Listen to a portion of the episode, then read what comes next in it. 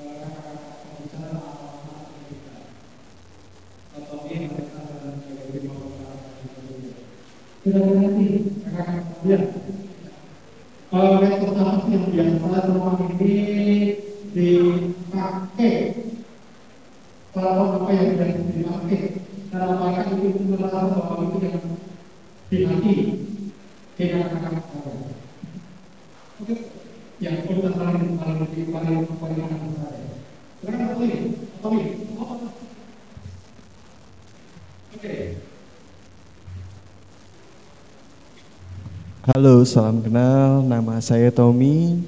Eh, sekarang saya berprofesi sebagai musisi uh, lokal di Tasikmalaya. Untuk media sosial yang sering saya pakai untuk saat ini ada dua yang tadi kata Pak Rizal uh, masuk kategori kan ada yang komunikasi untuk berkomunikasi sama untuk kreativitas ya Pak tadi apa ya. Untuk uh, ada Instagram ada TikTok juga yang saya pakai yang sekarang lagi rame. Ada YouTube juga Pak. Itu aja sih yang saya pakai Pak sejauh ini. Untuk channel YouTube-nya ada di Tommy Ardianto. T O M M Y spasi A R D I A N T O Betul betul. Untuk Instagram juga sama di situ juga.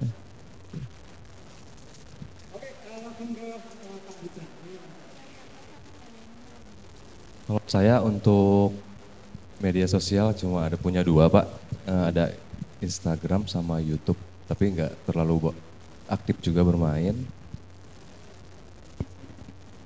Terus nggak terlalu banyak juga yang mengikutinya.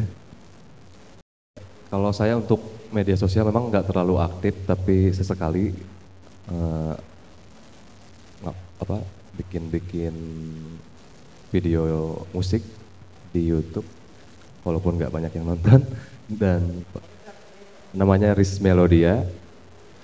Terus Instagram juga Riz Melodia. Instagram juga paling untuk kebutuhan pribadi nggak terlalu aktif juga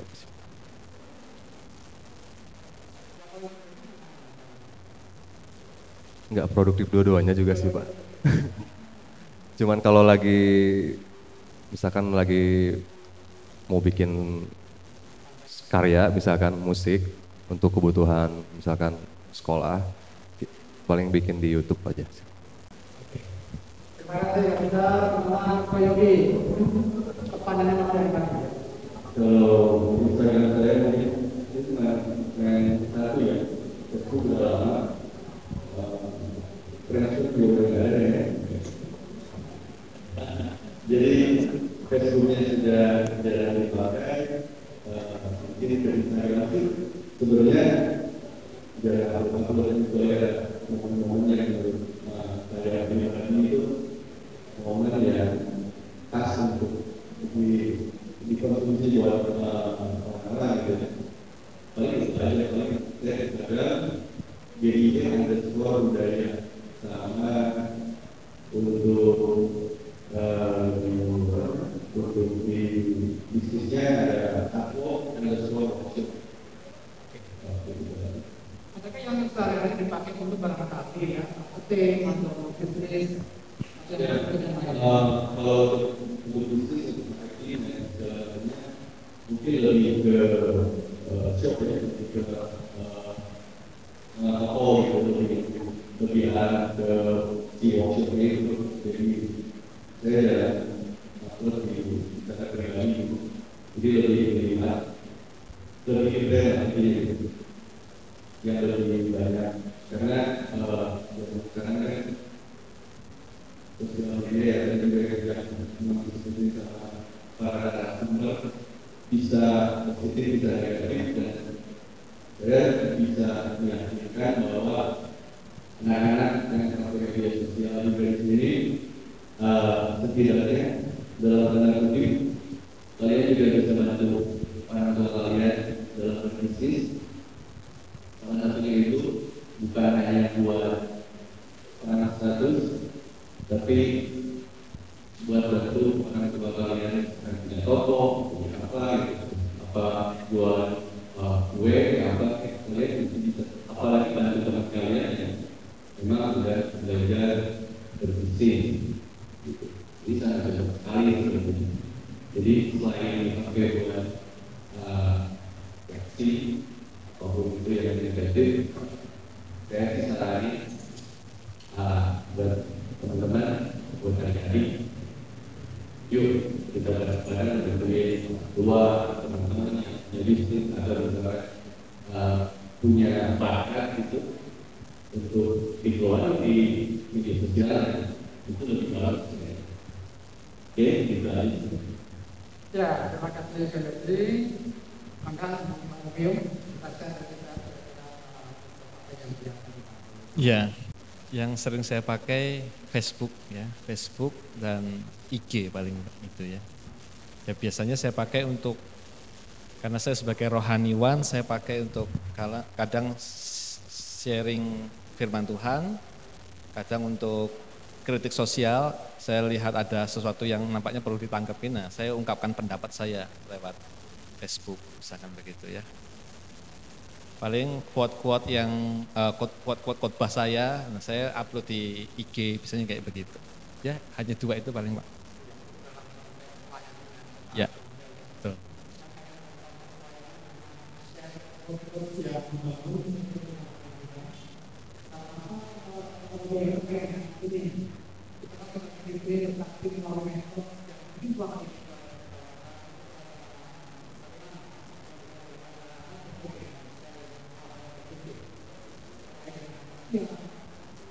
ya. Ya misalkan kalau kalian datang ke gereja gitu ya, dengerin firman Tuhan kok bagus banget ya, misalkan kalian tersentuh gitu kan Kalian bisa tulis kan itu di IG kalian ada apa begitu kan? Kata-kata tadi Pak Pendeta bilang apa? Kalian tulis di situ, kalian share. Nah, itu bisa jadi berkat buat orang lain, bukan hanya untuk diri kalian tapi juga untuk orang lain.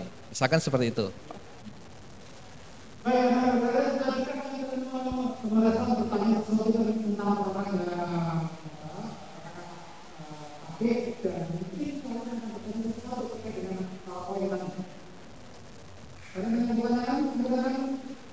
Tuh, silakan. Sebelum kita berdoa akan kita tentang aspek-aspek yang lain. Ada kan? Ada pertanyaan? Halo. Kita hanya mengetahui kata saya, kata tepat yang berguna. Itu apa? Ada? Oke, mungkin belum ya, mungkin belum, mungkin belum. Karena mungkin itu jadi pertanyaan saya dengan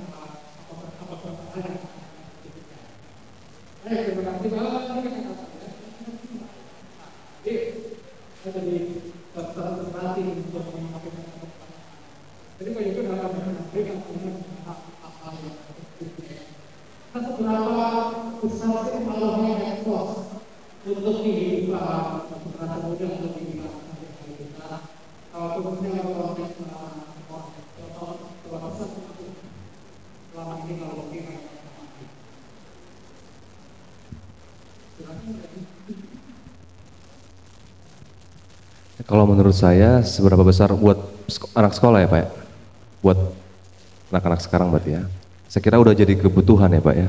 Karena sudah menjadi sebuah kebutuhan. Karena, karena media pembelajaran sendiri kan sudah menggunakan teknologi teknologi seperti yang tadi saya sampaikan. Ada beberapa perangkat yang memang digunakan untuk diskusi seperti Zoom, ada Zoomit. Kadang-kadang kita belajar supaya efisiensi waktu kita nggak perlu ketemu, kita bisa diskusi, belajar kelompok lewat Zoomit. Saya kira udah jadi kebutuhan yang sangat penting ya Pak, kalau menurut saya. Terima kasih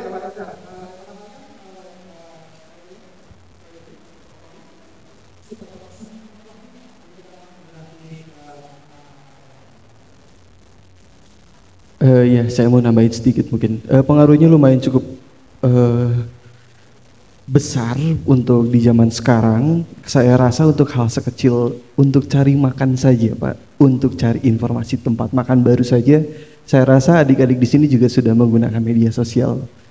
Uh, jadi uh, pesannya ya berhati-hati untuk menggunakan media sosial, menggunakan media sosial dengan bijak, dengan kreatif uh, dan selektif tentunya.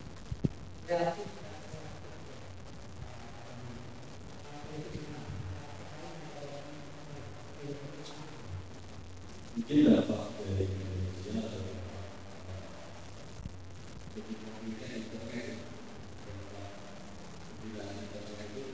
jujur sangat berdampak karena kalau menjadi bergerak ini sebaliknya kalau waktu kita dalam boleh menjalankan kemudian dalam itulah ketika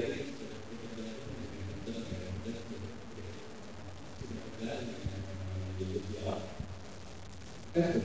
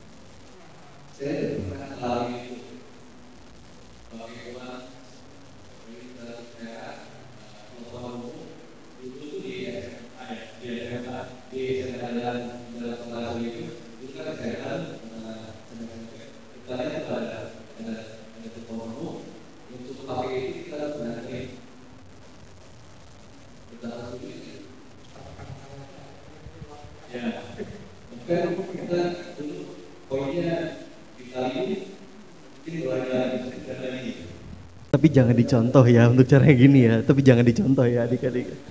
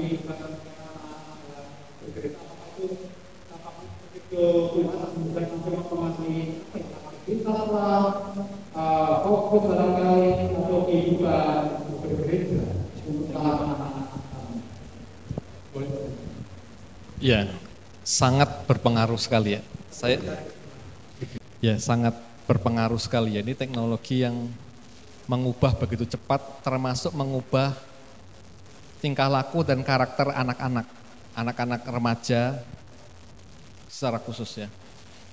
Dulu kalau saya ngajar anak remaja tanpa saya saya sempat mengalami tadi ya, e, maksudnya teknologi nggak nggak semaju sekarang anak-anak masih begitu riang gembira, sosialisasinya bagus sekali gitu kan ya.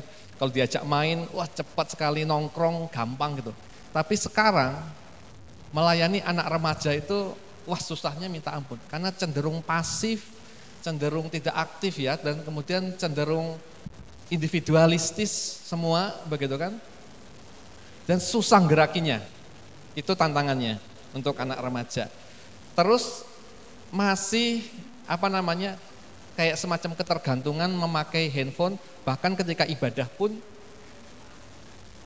kebanyakan anak remaja masih bermain handphone ketika dengar firman Tuhan masih bermain handphone. Kadang saya sering marah kalau melihat anak-anak seperti itu. Nah itu saya lihat perubahannya besar banget di zaman internet teknologi ini begitu. Juga tingkat konsentrasi, anak-anak sekolah minggu ya, anak sekolah minggu dulu saya ngajar setengah jam masih oke okay ya, nggak nggak terlalu apa ya, nggak terlalu payah saya untuk mengajar anak sekolah minggu. Sekarang gitu ya, baru lima menit cerita, uh, sudah nggak tahan, konsentrasinya turun begitu drastis gitu ya.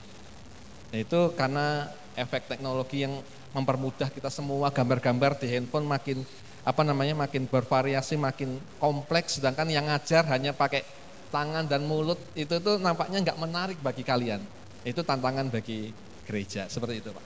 Ya, terima kasih Pak. Karena ada bersama lagu ini menjadi sebuah yang pengamatan anak jasa. Kita perhatikan dengan dari saat ini, kita ada posisi yang terpakai untuk hidup kembali yang dan yang yang uh, itu mengganggu di dalam aktivitas kita berfokus dalam uh, gereja, sosial, di sekolah yang mati, Oke. Atau mungkin Bapak Ibu guru boleh kok menyampaikan pertanyaan untuk bisa me Oh, oke, okay, silakan Kaila. Tepuk tangan untuk Kaila. Oke, okay, silakan Kaila. Oke. Okay. Bertanya pertanyaan apa dan pertanyaan ini ditujukan kepada siapa? Ini kayaklah uh, kakak-kakak sekalian.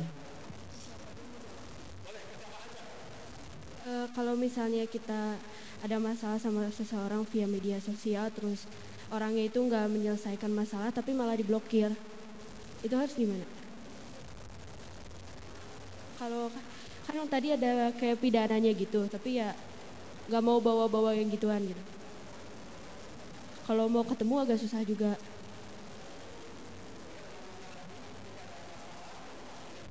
uh, ketika ada masalah via media sosial tetapi uh, orang itu belum menyelesaikan masalahnya tetapi malah diblokir ya media sosialnya seluruhnya oke uh, begitu kakak-kakak sekalian nggak perlu kamu bisa duduk di sini kalau nanti ada yang respon dan bertanya balik ke kamu boleh duduk di situ silakan siapa yang mengawal ini kotomi kalau begitu tadi kotomi belum nih silakan kotomi Nah ini, ini hal-hal yang praktis nih Kotomi ya. Gimana cara, eh, tadi cara apa saya kurang kedengeran jelas, jelas tadi. Oke. Okay.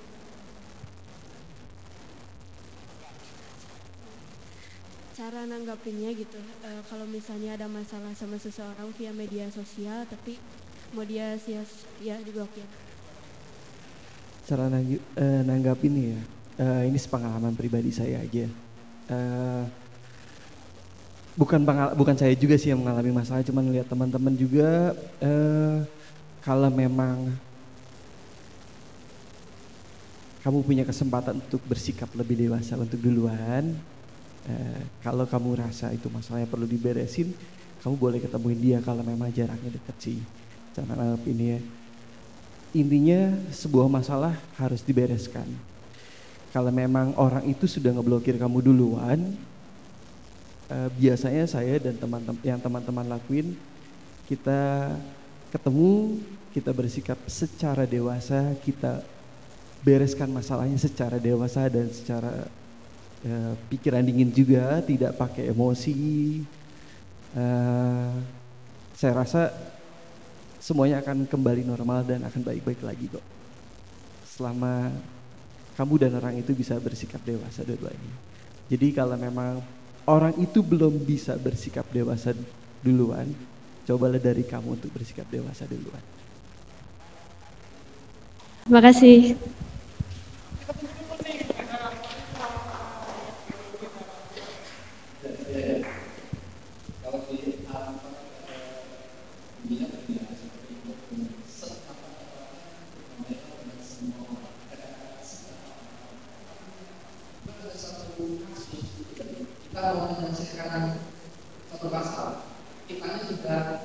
Dewasa kita sudah berani ingin menyelesaikan masalah tapi yang pihak satunya tidak mau tidak dewasa dan kita mau boleh itu. Artinya kami yang sudah dewasa sudah bersikap dengan baik kalau orang kita ya tidak apa yang penting kita memberikan kedewasaan itu sedapat-dapatnya berusaha Terima kasih.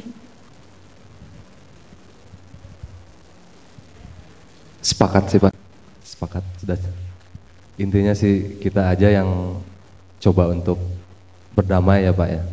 Kalau misalkan udah nyoba nih, didatengin masih nggak mau ngobrol, nggak mau nyelesain, pilihan terakhirnya didiamkan saja. Ya, karena kamu sudah berupaya, berarti kamu sudah melakukan hal yang baik. Kalau mau orangnya memang masih enggan untuk berdamai, dibiarkan saja. Mungkin nanti waktu yang akan membuat dia mengerti untuk mau berdamai. Ya, Itu dari saya.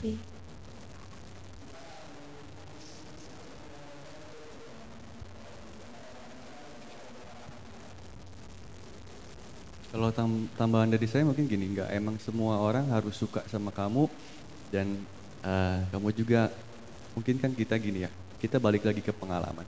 Nggak semua orang eh, bisa kita bahagiain gitu. Karena ketika saya punya teman A, saya harus bagai eh, saya harus baik sama A, tapi si teman A ini ternyata nggak suka sama C, C juga temannya saya nggak semua orang itu bisa kita bahagiain. Yang penting kedewasaan kamu uh, untuk menghadapi itu gitu. Jadi kalau misalkan apa yang tadi dibilang sama Kotomi, apa yang tadi dibilang sama Pak Romeo, sama Pak Rijal itu benar gitu. Tapi nggak semua orang itu kadang nggak bisa kita bahagiain semua gitu. Jadi harus tetap memilih. Kalau dianya nggak mau ya udah. Kalau saya sih gitu. Ya. Ya, terima kasih. Oke. Oke, kira-kira gimana? Hmm, hmm, menjawab apa yang kamu tanyakan atau justru kamu eh, terinspirasi untuk bertanya sesuatu? Menjawab ya. Jadi balik kepada masing-masing eh, kita anak-anakku sekalian ya, bagaimana justru di situ indikator indikasi se- sejauh mana kedewasaan kita kalian anak-anak untuk menyikapi eh, masalah yang kalian hadapi. Eh, terima kasih pertanyaan kamu mewakili saya dan mungkin mewakili sebagian besar ya. Thank you bisa kembali ke belakang. Oke, eh, iya. Tadi Bu Lia udah mau maju ke depan, apakah ada yang mau disampaikan atau bagaimana Bu Lia? ya silakan Bu Lia. Terima kasih Pak Asto. Ini saya mau tanya pada empat kakak yang berada di depan. Boleh dong diceritain pengalaman ketika menggunakan medsos yang itu tuh apa ya? menjengkelkan tapi bisa terselesaikan dengan baik atau itu berakhir buruk sehingga anak-anak bisa belajar kami kami ada di sini bisa belajar dari peristiwa tersebut atau Pak Rizal boleh tidak menceritakan dari kasus-kasus yang ditangani ada dari kasus yang eh, berkaitan dengan medsos itu dampaknya buruk kemudian diselesaikannya bagaimana seperti itu terima kasih Pak Terima kasih Bu Lia, nanti hadiahnya bisa ambil di Bu Renita Bu ya. Oke, nggak saya ulangi lagi mungkin eh, rekan-rekan sekalian. Oke, langsung aja bisa ada tanggapan. Oke, mangga. Baik Bu, terima kasih Pak. Ya. Eh, kebetulan kalau untuk di tingkat Polres sendiri untuk penanganan undang-undang ITE ini kan masih memang masih masih jarang ya ditanganinya. Biasanya di di Polda mengingat alat-alat untuk apa alat-alat mengenai informasi apa informasi tentang istilah itu untuk pengecekannya gitu Pak ya pengecekan masih terbatas dengan sarana prasarana untuk di tingkat Polres tapi ada banyak memang contoh-contoh per kasus yang memang selesai juga tidak harus lewat hukum. Ada yang memang sudah jelas ya kalau lewat hukum itu kan bisa masuk persidangan seperti itu Bu ya. Persidangan seperti tadi itu ancaman hukumannya ada yang 4 sampai 6 tahun, ada kemudian denda uangnya lebih paling banyak 750 juta sampai 600 juta. Mungkin itu sudah sesuai dengan ranah hukum. Tetapi bagaimana dengan penyelesaian di luar itu? Banyak permasalahan seperti ini berakhir dengan damai. Salah satu contohnya saya pernah menangani keributan seperti yang tadi kata Ci Ari itu kasusnya di Ciamis dia merasa ada seseorang merasa dihina ketika orang tersebut tidak ada di tempat itu. Pada jadi ada kumpulan pada saat itu ibu-ibu arisan lah ibu-ibu arisan. Jadi ngomongin si A si A nya sedang lagi nggak ada di tempat. Kemudian orang-orang salah satu dari orang yang ada di kumpulan itu menyampaikan kepada si A yang diomongkan ini. Kemudian si A-nya ini merasa tidak terima, merasa dihina, merasa direndahkan kehormatannya, akhirnya dia melapor. Si A ini masih memberikan kesempatan untuk diselesaikan secara musyawarah. Waktu itu di, kita waktu itu dia minta ada mediasi lah gitu. Dan akhirnya memang diakui benar orang tersebut me- memang menjelek-jelekan akhirnya minta maaf. Selesai bisa selesai seperti itu kalau memang ada itikat baik dari kedua belah pihak untuk berdamai seperti itu Pak. Seperti itu mungkin Bu. Bisa bisa diselesaikan lewat jalur perdamaian. Perdamaian juga ada dua, bisa perdamaian sendiri diri di apa diupayakan sendiri atau di kantor juga bisa namanya ada restoratif justice penyelesaian secara perdamaian seperti itu. Bu. Mhm. Pak Rizal, jadi saya kepikir gini, seandainya satu pihak itu nggak mau berdamai dan kekeh untuk diselesaikan secara hukum, dan seumpama kasusnya terjadi pada anak-anak seusia anak-anak SMP, nah apakah mereka dalam tanda kutip bisa kejerat hukum? Dan seperti halnya mungkin anak-anak kalian tahu ya, bahwa anak-anak seusia kalian belum masuk pada ranah di penjara, kasar saya, kasarnya ya, tapi bermasalah dengan hukum. Itu itu gimana Pak Rizal? Ya, artinya bahwa apakah ketika eh, ketika kedua belah pihak atau salah satu pihak nggak mau berdamai, yang satunya kekeh, pokoknya selesaikan hukum, selesaikan dengan hukum. Apakah misalnya itu terjadi pada anak-anak seusia anak SMP? Bisakah mereka dalam tanda kutip dihukum? Ya, Oke, se- Tentu kalau yang tadi dulu Bu ya, ya Pak ya, menge- mengenai syarat sahnya perdamaian itu, perdamaian itu kan perjanjian ya Pak. Syarat yang namanya perjanjian itu kan ada suatu kesepakatan gitu kan. Tentu saja kalau misalkan salah satu dari pihak itu tidak ada tidak keberatan, artinya perdamaian atau perjanjian itu tidak bisa dipenuhi, tidak terpenuhi. Sehingga kalau memang orang yang merasa dirugikannya tentu ingin lanjut, bisa lanjut. Terkait masalah anak, terkait masalah anak kan sudah ada undang-undang anak sendiri. Itu mungkin prosesnya beda lagi, itu hanya beda beda prosesnya saja. Oh iya. Tentu yang paling intinya tuh ya karena kalau damai harus dua-duanya sepakat gitu. Kedua Kalau pihak tidak sepakat. berarti tidak damai dong gitu, Pak. Iya, terima kasih eh, pencerahannya Pak Rizal. Kembali ke yang ditanyakan eh, Bu Lia tadi eh, Kotomi ke Yogi dan Pak Romeo. Ah, ya, bisakah memberikan tanggapan untuk kita semuanya? Ada. Ya silakan Ko Yogi. Ya jadi kembali pada yang ditanyakan Bu Ria, saya kalau boleh saya tangkap adalah ketika kita mungkin pengalaman ini kembali balik kepada pengalaman kita bermasalah dengan uh, medsos, uh, hal yang buruk kita alami, tapi kemudian bisa menyelesaikan bahkan mungkin sekalipun enggak uh, penyelesaiannya enggak bagus, tapi kita bisa bisa apa ya, bisa mengatasinya. Bagaimana pengalaman dari uh, Tommy, Pak Remio dan uh, Pak Yogi? Ini berangkat dari pengalaman atau mungkin seandainya itu terjadi? Kalau saya sih belum pernah ya punya masalah di media sosial karena saya jarang uh, bikin statement gitu jarang. Cuman sampai hari ini nih uh, hati itu masih mengkol sampai hari ini. Uh, kenapa mengkol masih emosi masih kecewa. Kecewa sama pembatalan Indonesia menjadi Piala Iya, kita semua sedih, kecewa. Jujur ya, saya jujur saya penggila bola, saya suka bola, saya suka timnas uh, Indonesia. Uh, sampai hari ini itu saya benar-benar kalau mau pestanya mau kalau mau sumpah seratan uh, kepentingan olahraga sportivitas yang dibarengi dengan politik yang jelas ini gitu kan gitu. Ada kekecewaan kalau ada uh, kekecewaan kenapa sih uh, hal ini bisa terjadi di negara yang kayak gini?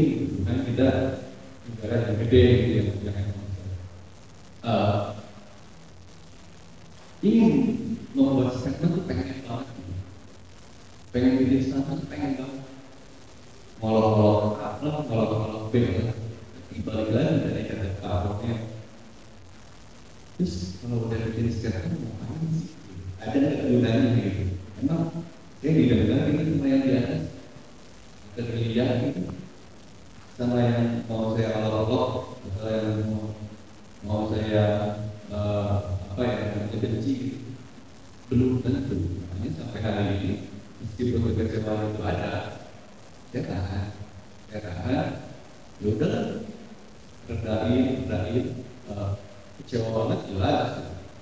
Ini uh, jujur ya karena saya suka, suka sama bola dari kecil sampai ini ini tuh impian banget gitu buat negara kita gitu, untuk jadi tuan rumah. Wah bisa sampai 50 tahun lagi atau seratus tahun lagi. Itu benar-benar langka kesempatan langka yang dihilangi dengan cuma ada kepentingan benar-benar ya itu ujungnya jadi uh, yang bisa dilakukan itu adalah menahan diri menahan emosi karena karena percuma juga kalau bikin mereka menahan yang buat dan buat siapa? Gitu gitu. Kalau itu iya. sampai hari ini ya. Sampai hari ini. Jadi nggak membalas seperti yang atau nggak melakukan seperti yang orang lain lakukan kepada uh, kita. Oke, okay, baik uh, Ko Yogi. Uh, Ko Tommy atau Pak Romeo?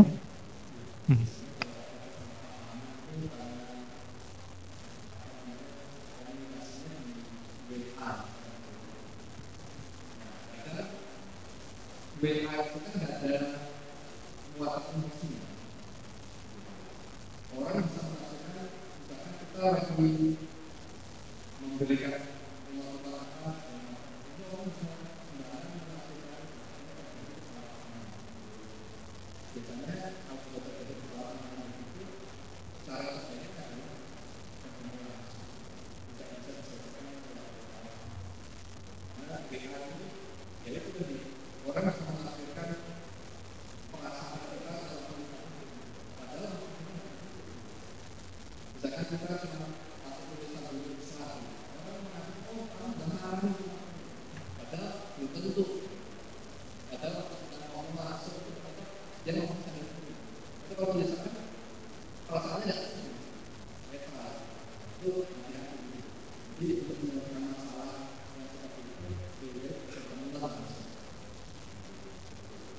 Oke, terima kasih Pak Arumayo.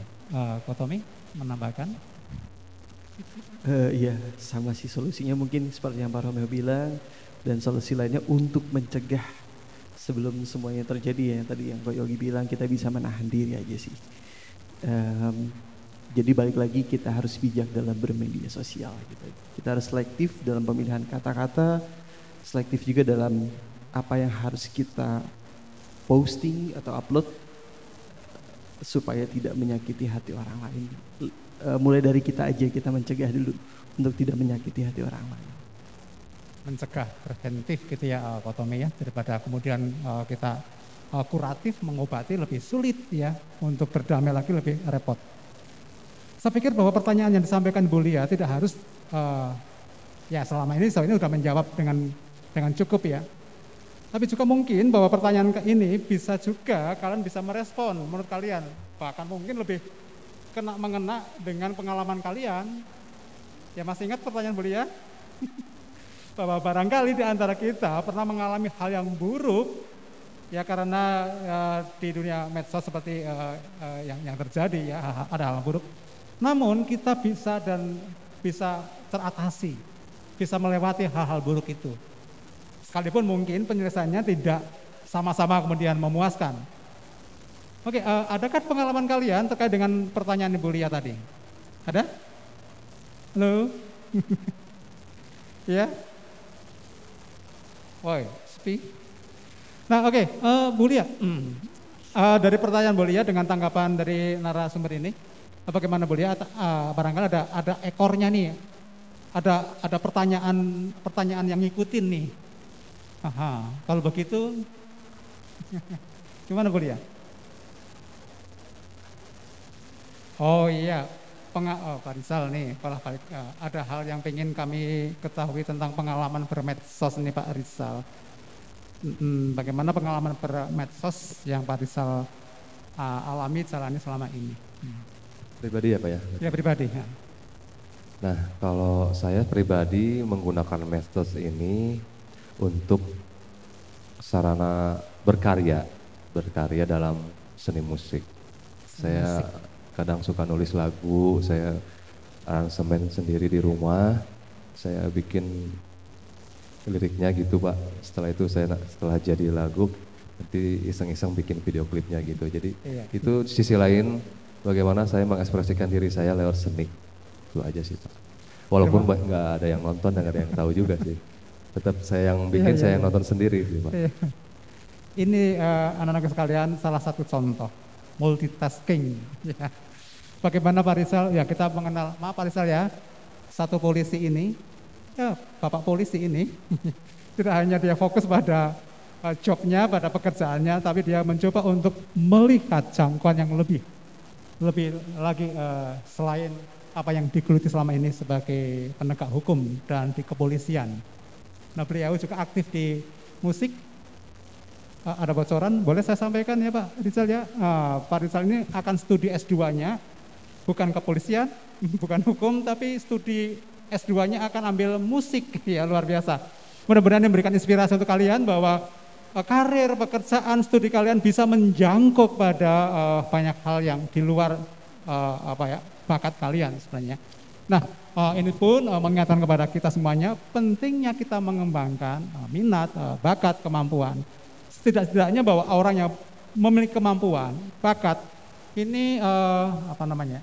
presentasinya lebih lebih gede ketimbang mereka yang tidak mengembangkan atau tidak uh, melihat bakat sebagai yang harus di, di, dilatih dikembangkan. Oke, okay, baik.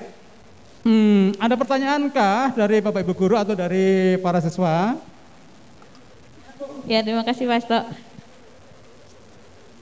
Selamat pagi Bapak-bapak sekalian. Uh, mau bertanya seperti ini. Sekarang kebanyakan fenomena seperti ini yang saya amati ya anak-anak remaja kan banyak banget punya akun media sosial.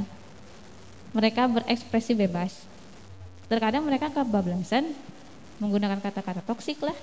Kemudian cara berpakaian atau cara mereka bermedia sosial kan sepertinya kurang baik, kurang sopan. Pernah ada suatu ketika ada kasus orang tuanya tidak tahu. Orang tuanya malah taunya dari orang lain. Ternyata anak-anak itu kebanyakan remaja menyembunyikan media sosial dari orang tuanya. Menurut pandangan kakak-kakak yang di depan, bagaimana caranya untuk para remaja supaya terbuka supaya jujur kepada orang tuanya. Jadi mereka tidak menutup-tutupi kelakuan mereka di media sosial. Daripada orang tuanya taunya dari orang lain. Ketika ada permasalahan atau kasus. Mungkin seperti itu. Terima kasih. Ya terima kasih Bu Renita, pertanyaan sangat menarik. Oh ya Bu Renita, hadiahnya beli sendiri ya. Oke, Keluhnya eh, rekan-rekan sekalian, mungkin apakah media sosial bisa toxic? Toxic. Itu mungkin keluhnya ya. Gimana pengalaman atau hal yang bisa disampaikan ke kita semuanya? Dari pertanyaan Ibu Renita tadi. Kalau saya sih melihatnya uh, Mhm. peran media sosial sangat luas dan peran sekolah, peran orang tua sangat perlu ya sangat-sangat dibutuhkan di intinya ini. Uh, saya pun punya anak ya, saya pun punya anak uh, bermain gadget lainnya gitu. Sama, uh, takut sih? Takut. Karena takut ketergantungan. Karena eh, nggak setiap detik dan setiap menit kita pantau. Kita bisa pantau. Sebagai orang tua pun seperti itu. Eh, mungkin kesibukan eh, sehari-hari lah dan segala macam. Ada peran. Saya juga sih masih masih belajar ya belajar untuk eh, mengarungi ini eh, nggak nggak mudah dan juga harusnya nggak sulit. Gitu. tapi gimana caranya juga? Saya masih belajar contoh misalkan gini ya. Eh, yang tadi tahunya dari orang lain misalnya. Tahunya dari orang lain. Oh, nih anak kamu ternyata di Instagramnya gini. Wah lebih baik tahu daripada enggak sama sekali ya gitu. Salah satunya yang mungkin mau tahu dari sekolah atau mau dari uh, tahunya dari teman, tahunya dari siapa pun. Memang yang harus memantau itu semuanya, intinya semuanya ya. Jadi uh, saya sampai hari ini jujur belum ada obat mujarabnya sih sebenarnya gimana caranya. Kita sebagai orang tua juga masih belajar. Saya saya eh, terutama saya pun lagi banyak belajar nih karena ke- kecepatan teknologi ini juga eh, sangat cepat gitu. intinya peran keluarga peran sekolah peran teman-teman juga sangat ngaruh gitu untuk dapat informasi seperti itu sebenarnya eh, nggak ada angka pastinya harus gimana tuh apa itu tuh masih bingung. Saya pun masih masih belajar lah. Jadi mungkin dicoba ininya dicoba ininya dikit-dikit misalkan eh, kalau misalkan punya akun saya coba lihat akunnya bahkan kasar ngomong ya eh, akunnya bisa satu atau dua atau tiga gitu kan. Nggak emang satu gitu. dengan kecanggihan zaman sekarang gitu bahwa ada akun yang fake atau akun yang benar gitu. Itu aja jadi peran orang tua sekolah dan teman-temannya juga sangat menarik. dan lingkungan sih sebenarnya lingkungan. Iya, peran orang tua itu untuk kami anak-anak ya, untuk saya. Tapi peran kalian bagaimana? Maka ingat pada yang sampaikan Pak Romeo tadi. Ada tiga aspek, ya saya, Tuhan, dan teman Pak Romeo ya. Atau Pak Romeo akan melanjutkan lagi hmm, ya eh, terkait dengan pertanyaan tadi. Hmm. Hmm. Orang tua Hmm. terbatas di mana-mana Hmm. sudah canggih dengan media sosial orang tuanya praktek gitu ya. Mhm. dulu juga kita mendampingi anak kita nggak bisa 100% karena itu ini juga pengalaman saya punya anak gitu saya apa namanya terus mendorong saya dan istri untuk mengatakan tanggung jawab kepada si kecil karena harus saya akui kami walaupun rohaniwan kami juga terbatas untuk memantau kita akan menjadi bertanggung jawab bertanggung jawab jadi nanti ketika dia besar akhir diharapkan dia ngerti resikonya apa itu ya dan tapi ini memang problem dalam parenting jadi memang ada banyak anak yang kurang perhatian bisa uh, pola pikirnya katakanlah nggak pas sama menjadi orang akhirnya bisa melakukan hal seperti itu. Jadi memang PR bagi banyak pihak PR kepada orang tua, kepada lembaga kita, guru, pendeta, gereja juga anak juga punya PR seperti itu. Iya, apa yang disampaikan Pak Romeo. Halo anak-anak, ini juga menjadi mewakili kita sebagai orang tua. Ya, ada curhatan dari keluh kesah dari orang tua yang mungkin perlu kalian perhatikan bahwa percepatan dan pengetahuan orang tua saya nggak tahu uh, orang tua kalian ya masing-masing. Tapi setidaknya yang yang kita kita lihat lah ya berbeda pengetahuan teknologi, berbeda penguasaan apa namanya pemahaman tentang perangkat. Nah kalian mangga saya pikir apa yang disampaikan Pak Romeo mewakili orang tua kalian. Ya, hanya sebatas menghimbau, berharap, ayo anak-anak. Nah, di sinilah letak kedewasaan dari dari anak-anak sekalian ketika berkomunikasi dengan perangkat yang kalian miliki. Uh, gimana Pak Rizal? Ke Tommy. Menanggapi uh, yang disampaikan uh, Bu Renita tadi. Iya, kalau saya karena saya belum menikah dan belum punya anak, jadi saya tidak. Wow. Saya coba uh, Yeah, memandang yeah. dari sisi anaknya Yeah, mungkin yeah. ya. Eh, saya saya juga pernah berpengalaman eh, ketika dulu saya sekolah di Bandung, saya pernah menutupi sesuatu dari orang tua. Eh, orang tua saya juga tahunya dari orang lain. Akhirnya dari situ saya belajar ber- eh, belajar bahwa saya ternyata belum bisa mempercayai penuh orang tua saya waktu itu. Gitu. Eh, saya lebih memilih orang lain yang lebih dipercaya eh, dibanding orang tua saya. Dari sana ketika sudah kejadian seperti itu, saya cuma mau bilang sama adik-adik dan teman-teman semua yang ada di sini, orang orang tua akan jadi eh, orang yang bisa menolong paling pertama ketika ada sesuatu hal yang terjadi. Jadi sebisa mungkin kalian terbukalah dengan orang tua. Eh, meskipun itu buruk, saya yakin kalau orang tua kalian akan membimbing kalian dan membawa kalian ke jalan yang lebih baik lagi. Dan saya yakin juga orang tua pasti akan memaafkan. Selama kalian bisa jujur dan mau berubah.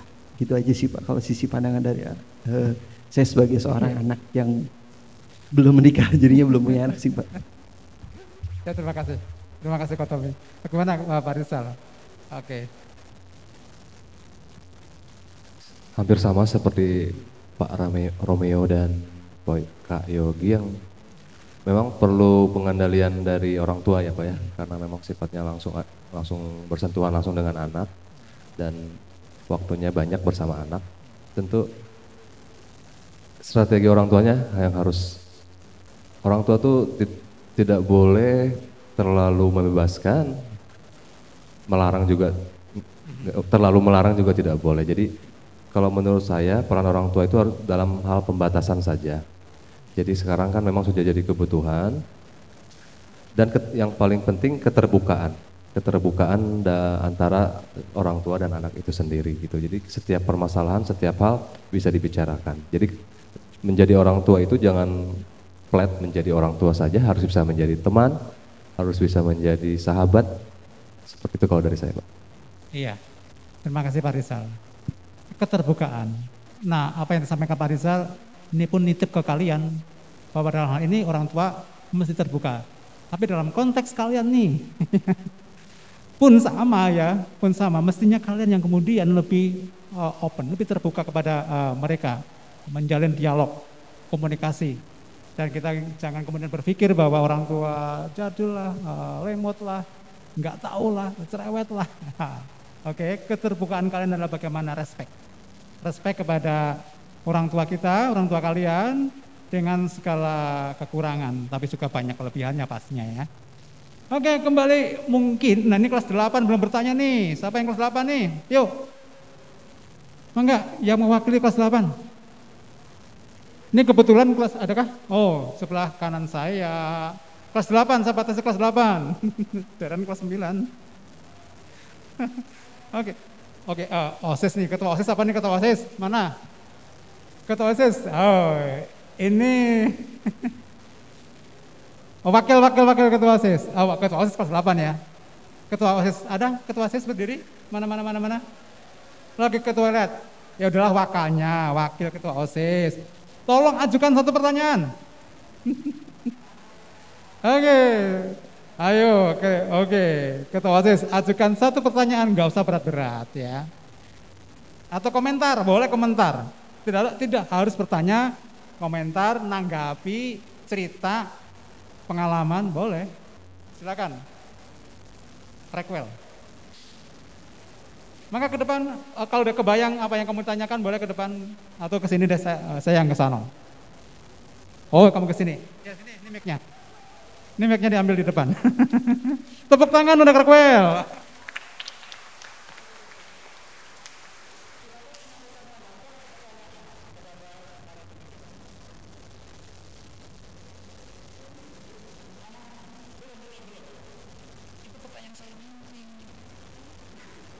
Itu pertanyaan saya nanti, tapi nggak apa-apa. Saya terima kasih kamu membuka pertanyaan ini. Silakan, boleh.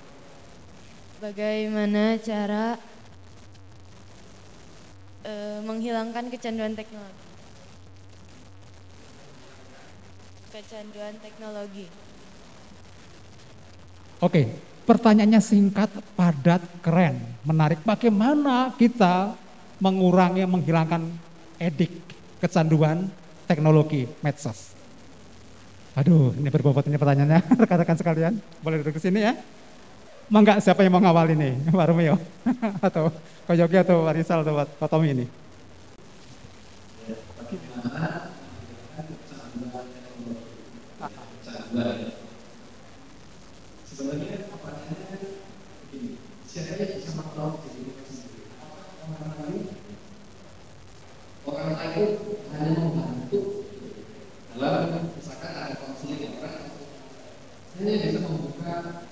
pandangan individu. Tapi yang bisa menyelesaikan masalahnya adalah orang hal ini lagi, orang lain pendeta, guru, atau para orang kata itu itu hanya membantu, mendukung, mendorong, mendoakan, membantu. Tapi yang paling menentukan adalah kita yang menolong. Itu eh, menolong diri kita sendiri. Artinya kalau kita sudah ada masalah, saya bilang, ya upayalah agar didiamkan, punya tekad bulat untuk lepas dari kami. Kalau selama kita sendiri tidak mau melakukan sendiri ada tekad mau dibantu dengan ahli, profesor, mau segala macam, ya kita menolong kami semua dari para dan yang lain itu Oke, lanjut aja, Ko Yogi. dua teknologi. Menurut saya sih kalau candu akan teknologi itu harus kalau candu ya dia jangan teknologi baru harus tahu harus tahu gitu ya. Gitu ya. Eh, teknologi lagi teknologi lagi bagus dari sisi positif itu menurut saya bagus nggak masalah artinya tapi kalau candu dengan media sosial mungkin eh, jadi dibalik lagi kita tetap negatif apabila posisinya kita bikin statement atau kita upload sesuatu yang positif yang bikin orang orang juga itu positif menurut saya mungkin aja kalau sebenarnya itu tapi kalau misalkan candu akan teknologi misalkan saya balik bertanya siapa di sini yang main mobile legend angkat tangan Angkat tangan, banyak nih. Wow, ada banyak cowoknya, ada ceweknya juga. Oke. Coba. Nah, ini ini para pecandu mobile legend. Jangan gitu. Jangan. Ada yang main PUBG, PUBG, PUBG. PUBG. Komunitas PUBG banyak juga. Kita balik tanya nih ya. Tapi jawab ya. Lebih sering main Instagram atau lebih sering main mobile?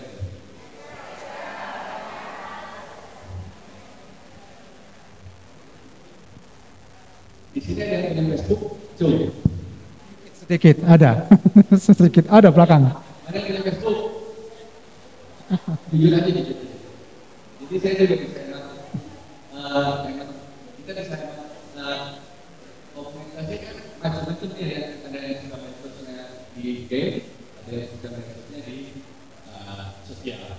Ini gitu. Yang main PUBG itu gimana? Yang PUBG. Nggak ada. Yang PUBG nggak ada. Nah, Itu.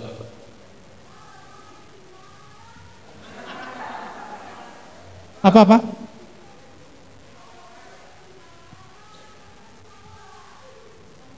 Oh itu kan mainnya di di PC ya, bukan main online gitu kan.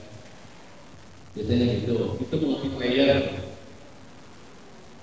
Jadi ini, ketika posisinya candu menjalankan teknologi yang positif, kalau menurut saya sudah bagus.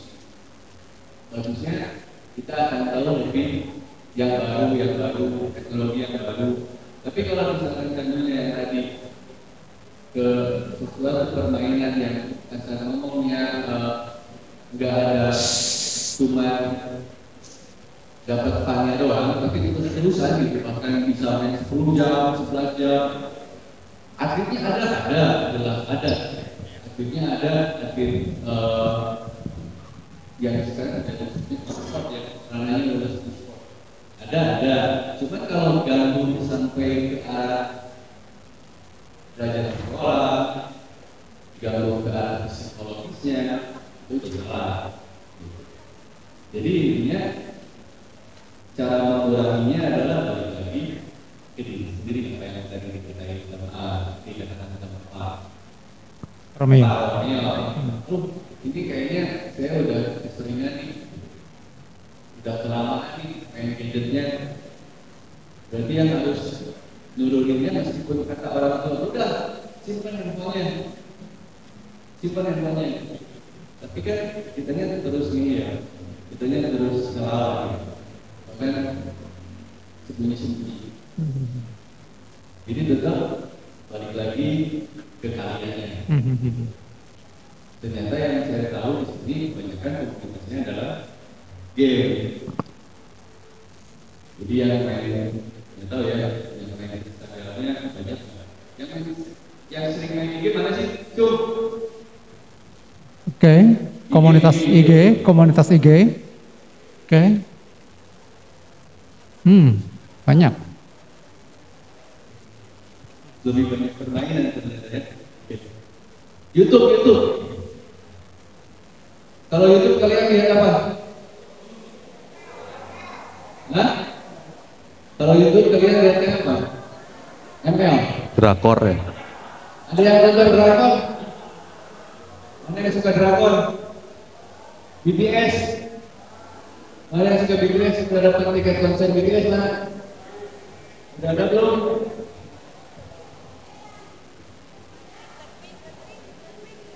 Kamu udah beli belum? Hampir dapat.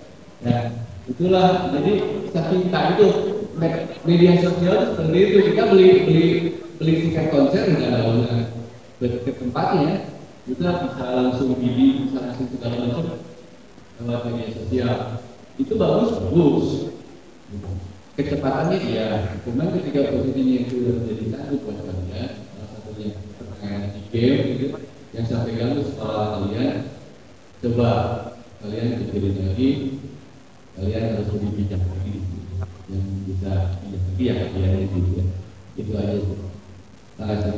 Ya, silakan langsung lanjut Pak Rizal. Sudah jelas kalau menurut saya tadi tadi udah dijelasin sama narasumber Pak Romeo dan Pak Yogi. Kalau untuk menyangkut hal positif lanjutkan, kalau negatif batasi saja penggunaannya. Yang jelas jangan bergantung, gitu. tetap kita jadikan kita jadi aktor utamanya untuk mengendalikan si teknologinya. Seperti itu kalau dari saya Pak. Ya, silakan Kak Tommy. Oke, kalau dari saya tadi tanya eh, solusi ya. Solusinya sebenarnya banyak. Tapi itu tergantung dari diri sendiri mau dilakuin apa enggak. Contohnya, kalau saya karena saya hobinya main musik, jadi saya lebih banyak bermain musik dibanding pegang gadget. Atau mungkin buat teman-teman semua di sini yang suka olahraga, kalian juga bisa perbanyak kegiatan olahraga kalian. Saya rasa dengan memperbanyak aktivitas yang seperti olahraga, bermain musik, atau bahkan pelayanan di gereja, itu bisa mengurangi kecanduan gadget sih, saya rasa seperti itu. Oke. Gitu aja Pak.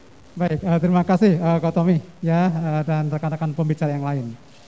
Nah, ketika kemudian kalian dan kita kecanduan, edik, saya pikir hmm, apa ya penemu penemu uh, apa medsos atau penemu perangkat medsos itu berhasil. Karena bahwa bahwa perangkat medsos dan sejenisnya salah satu tujuannya adalah membuat kalian edik. Tergantung kecanduan. Betul. Baik kecanduan secara positif tadi yang disampaikan maupun kecanduan secara uh, uh, destruktif. Nah, pastinya ketika kita ambil sikap bijak, kita candu dalam hal yang positif pastinya kan ya. Produktif untuk berguna dalam aktivitas studi kalian dan sebagainya. Saya yakin mungkin di antara kalian ada yang juga sudah produktif dengan memakai medsos untuk hal-hal yang baik selama ini. Ya kan? Nah, saya ingat uh, seorang penemu dari Bapak Microsoft kita. Siapa? dan Bapak uh, Apple iPhone kita, almarhum Steve Jobs. Dia bilang apa? Dia dia penemu barang-barang yang luar biasa dan berguna saat ini. Nah mereka itu sendiri melarang anak-anaknya, membatasi anak-anaknya untuk memakai uh, gadget. Sekalipun anak-anaknya komplain. Tapi itu yang dibangun oleh Steve Jobs dan penemu Microsoft adalah perlu dibatasi karena akan menjadikan edik, ketergantungan dan kecanduan. Nah lagi-lagi balik kepada kita. Nah kalau media sosial konvensional kan ada halamannya nih, halaman satu, halaman dua, koran ada halamannya, halaman satu, halaman dua, halaman tiga, dan ada masa tayangnya. Hari ini tayang, oh, oke, okay, dan harian ada yang bulanan, itu kan media konvensional. Tetapi media yang uh, modern dan kita hidup di dalam uh, digital culture, dunia internet, nggak ada halamannya, terus dan sangat menarik. Dan kita nyaman di dalamnya, laki-laki. Ketika kita melihat bahwa ada hal-hal yang negatif, buruk, sampai hal-hal uh, tanggung jawab pribadi kita sehari-hari yang baik terbengkelai, terabaikan, hati-hati. Kita udah kecanduan, udah kena edik. Ya kepada hal-hal yang uh, negatif. Oke, okay, uh, eh, saya pikir uh, uh, ini closing dari uh, saya dan terima kasih tepuk tangan yang luar biasa untuk para pembicara kita. Oke, okay. baik. Uh, Bapak-bapak, kakak-kakak bisa kembali ke tempat. Terima kasih. Uh, minuman bisa dibawa. Oke. Okay.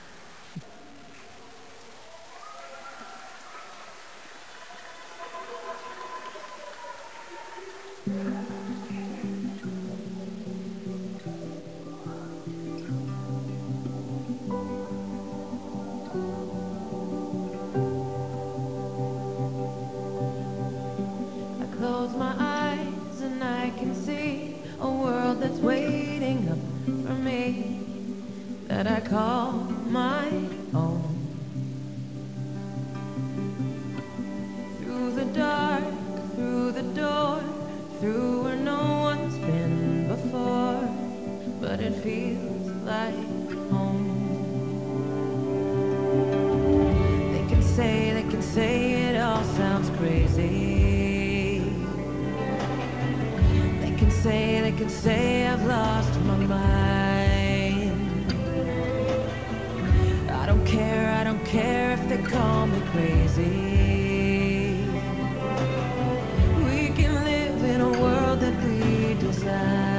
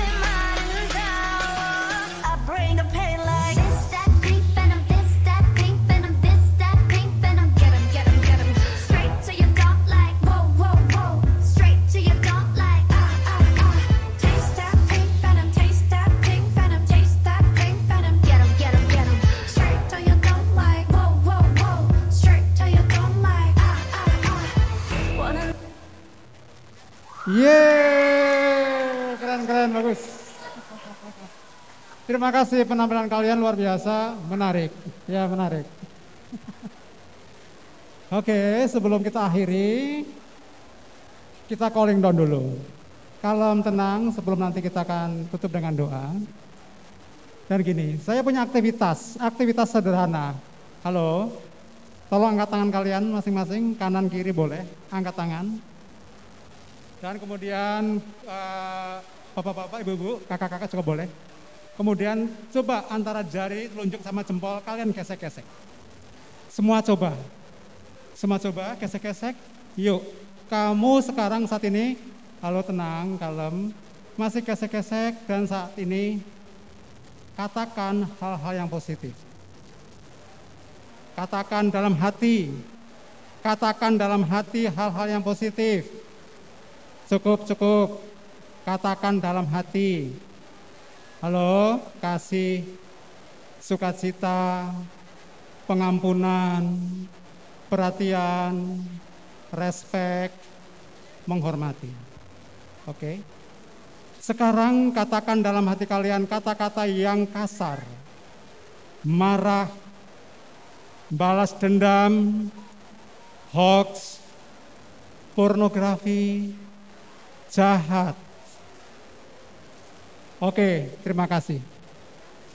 Ada yang mau kasih share pengalaman kalian? Apa bedanya ketika kamu mengatakan kata-kata halus, kata-kata yang baik, dan kata-kata kasar tadi? Eh, Oke, baik, saya bisa eh, minta tolong. Apa, apa- apakah ada bedanya nggak gesekan tadi? Ngikutin nggak? Bedanya apa? Ketika kamu gesek-gesek kata-kata yang baik, rasanya gimana?